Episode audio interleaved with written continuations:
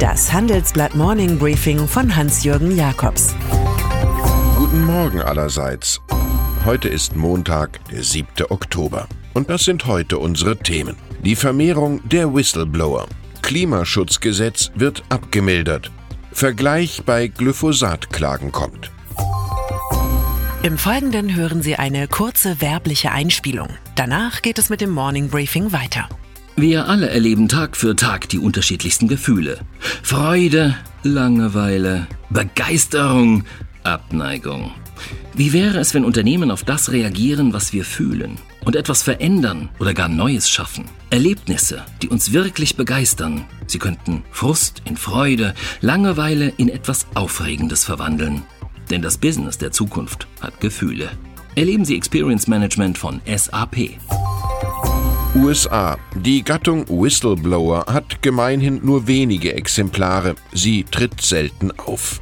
Im Fall von Donald Trump, dem Präsident gewordenen Showmaster, scheint auch das anders zu sein. Jedenfalls erklärt jener Anwalt, der den ersten Intimzeugen für Trumps dubiose Machenschaften in der Ukraine präsentierte, es gebe nun einen zweiten Whistleblower. In Kiew hat Präsident Volodymyr Zelensky unterdessen dementiert, dass Trump ihn zu Ermittlungen gegen US-Präsidentschaftsaspirant Joe Biden und dessen Sohn Hunter gedrängt habe. Ich wurde nie unter Druck gesetzt. Das besagt bekanntlich wenig, denn die effizienteste Form von Druck bemerkt man gar nicht. Sie tarnt sich als die Normalität des Deals. Europa. An vielen Stellen Europas sind linke Parteien auf Bonsai-Format geschrumpft. In Portugal allerdings ist das anders. Ministerpräsident Antonio Costa holte mit seiner sozialistischen Partei mehr als 36 Prozent der Stimmen. Weit mehr als jede andere Formation. Für die absolute Mehrheit reicht das nicht. Eine Koalition ist nötig. Zuletzt gab es eine mit Marxisten und einem grün-kommunistischen Bündnis. Costa hatte die Sparpolitik seiner konservativen Vorgänger beendet und profitierte zuletzt von der guten Konjunktur. Von Staatsbankrott wie 2011 ist in Portugal jedenfalls nicht mehr die Rede. Um Costas Erfolg zu erklären, ist eine Gedankenleihe bei einem berühmten Portugiesen Ferdinand Magellan angezeigt. Wer an der Küste bleibt, kann keine neuen Ozeane entdecken. Deutschland. Viel Zeit nimmt sich die Bundesregierung nicht für ihr neues Klimaschutzgesetz, das bereits am Mittwoch beschlossen werden soll. Zudem fällt es, so Spiegel Online, um einiges zahmer aus als gedacht. So wurde für das Jahr 2040, anders als geplant, kein nationales Ziel zur CO2-Einsparung definiert.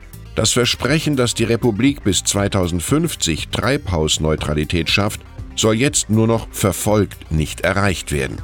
Der vorgesehene Klimarat verliert wichtige Kompetenzen. Angesichts der Rettet den Diesel-Kampagne der AfD und der Eingebung der SPD, grüne Energiepolitik als neoliberal zu schelten, erscheint die neue Mutlosigkeit der Union als geradezu folgerichtig.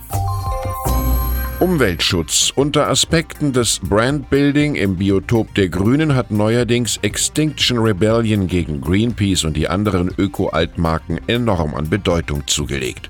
Vor einem eigens am Berliner Kanzleramt errichteten Zeltlager demonstrierten am Sonntag etwa 1800 Fans. An diesem Montag will das Aktionsbündnis gegen das Massenaussterben von Tier und Pflanze den Berliner Verkehr an zentralen Achsen behindern und zum Stopp bringen. Als Teil eines globalen Protests in 60 Metropolen.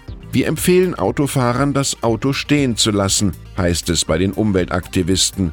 Es sollen unter anderem von je einem Mitglied des Kennedy und des Getty-Clans hohe Spenden geflossen sein. Wie kann man Kapital und Politik für klimafreundliche Strategien gewinnen? Das ist das Thema des US-Bestseller-Autors Jeremy Rifkin. Am Dienstagabend werde ich ihn in Berlin präsentieren. Die Europapremiere seines neuen Buchs Der globale Green New Deal ist eine Handelsblatt-Club-Veranstaltung. Politisch ist der Green New Deal in den USA nicht mehr als eine 14 Seiten Kongresserklärung der Abgeordneten Alexandria Ocasio-Cortez und des Senators Ed Markey. Bei Rifkin wird daraus ein Infrastrukturprogramm mit Fabriken, Fahrzeugen und Farmen einer dekarbonisierten Gesellschaft. Wenn Sie im Palais Populaire live dabei sein und eine Frage stellen wollen, schreiben Sie mir an jakob@morningbriefing.de. Eine Handvoll Tickets sind reserviert, das Los entscheidet. In der Welt niedriger Zinsen gibt es keinen Mangel an Geld, auch beim Staat nicht. Woran es fehlt, sind Personal, Standards, Managementqualität. Aus all dem entspringt eine monströse Zahl 138,4 Milliarden Euro. So hoch ist der Investitionsrückstand allein bei den Kommunen. Das hat die KfW Bank errechnet und laut DEW hat die öffentliche Hand seit 2012 jährlich 5 Milliarden zu wenig in Straßen, Schienen und Häfen gesteckt. Die meisten Großprojekte werden zudem durch Klagen verzögert. Zehntausende Prozesse sind bei Verwaltungsgerichten anhängig. In unserer Titelgeschichte verdichten wir diese Faktenlage in ein Wort Investitionsstau. Bayer. Zeit gewinnen, mehr Ruhe haben für einen Vergleich. Das ist die Strategie des Bayer-Konzerns im Problemkampf mit Glyphosat, dem Unkraut- und Börsenwertvernichter der teuer erkauften US-Tochter Monsanto. Der für Mitte Oktober in St. Louis, Missouri geplante Prozess gegen die Leverkusener wegen möglicher Glyphosatschäden verschiebt sich. Nach Vereinbarung beider Seiten wird der Prozess auf ein Datum Anfang 2020 vertagt werden. Das sagt uns Kenneth Feinberg, Chefverhandler im Meditationsverfahren zwischen Bayer und den Klägeranwälten. Es läuft also auf einen außergerichtlichen Vergleich hinaus, wobei die Zahl der Klagen von 18.400 Mitte Juli auf über 20.000 angewachsen sein soll. Alles im Leben hat seinen Preis, auch die Dinge, von denen man sich einbildet, man kriegt sie geschenkt, kommentiert Theodor Fontane. Und dann ist da noch Fred Kogel, der 58-jährige jung gebliebene Medien-Oldtimer mit Referenzen von ZDF, Sat1, Kirchmedia und Konstantin Film. Mit dem Geld von KKR schmiedet Kogel einen neuen Film- und Fernsehkonzern. In seinem ersten Interview als Chef von Leonine erklärt er uns, warum er nicht Leo Kirch Reloaded ist, wie er wachsen will, was an Stern TV besonders ist und weshalb er sich von daher Axel Springer, Großaktionär KKR, als Partner vorstellen kann. Dort träumen manche offenbar von Bild TV als deutsche Fox News. Am schönsten ist Kogels Geständnis, was er am meisten vermisst.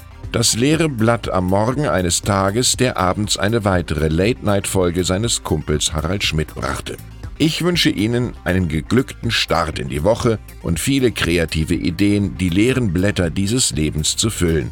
Was an bahnbrechenden Leistungen möglich ist, zeigt der sensationelle 7,30 Meter Weitsprung von Malaika Mihambo hin zum weltmeisterlichen Gold. Es grüßt Sie herzlich Hans-Jürgen Jakobs.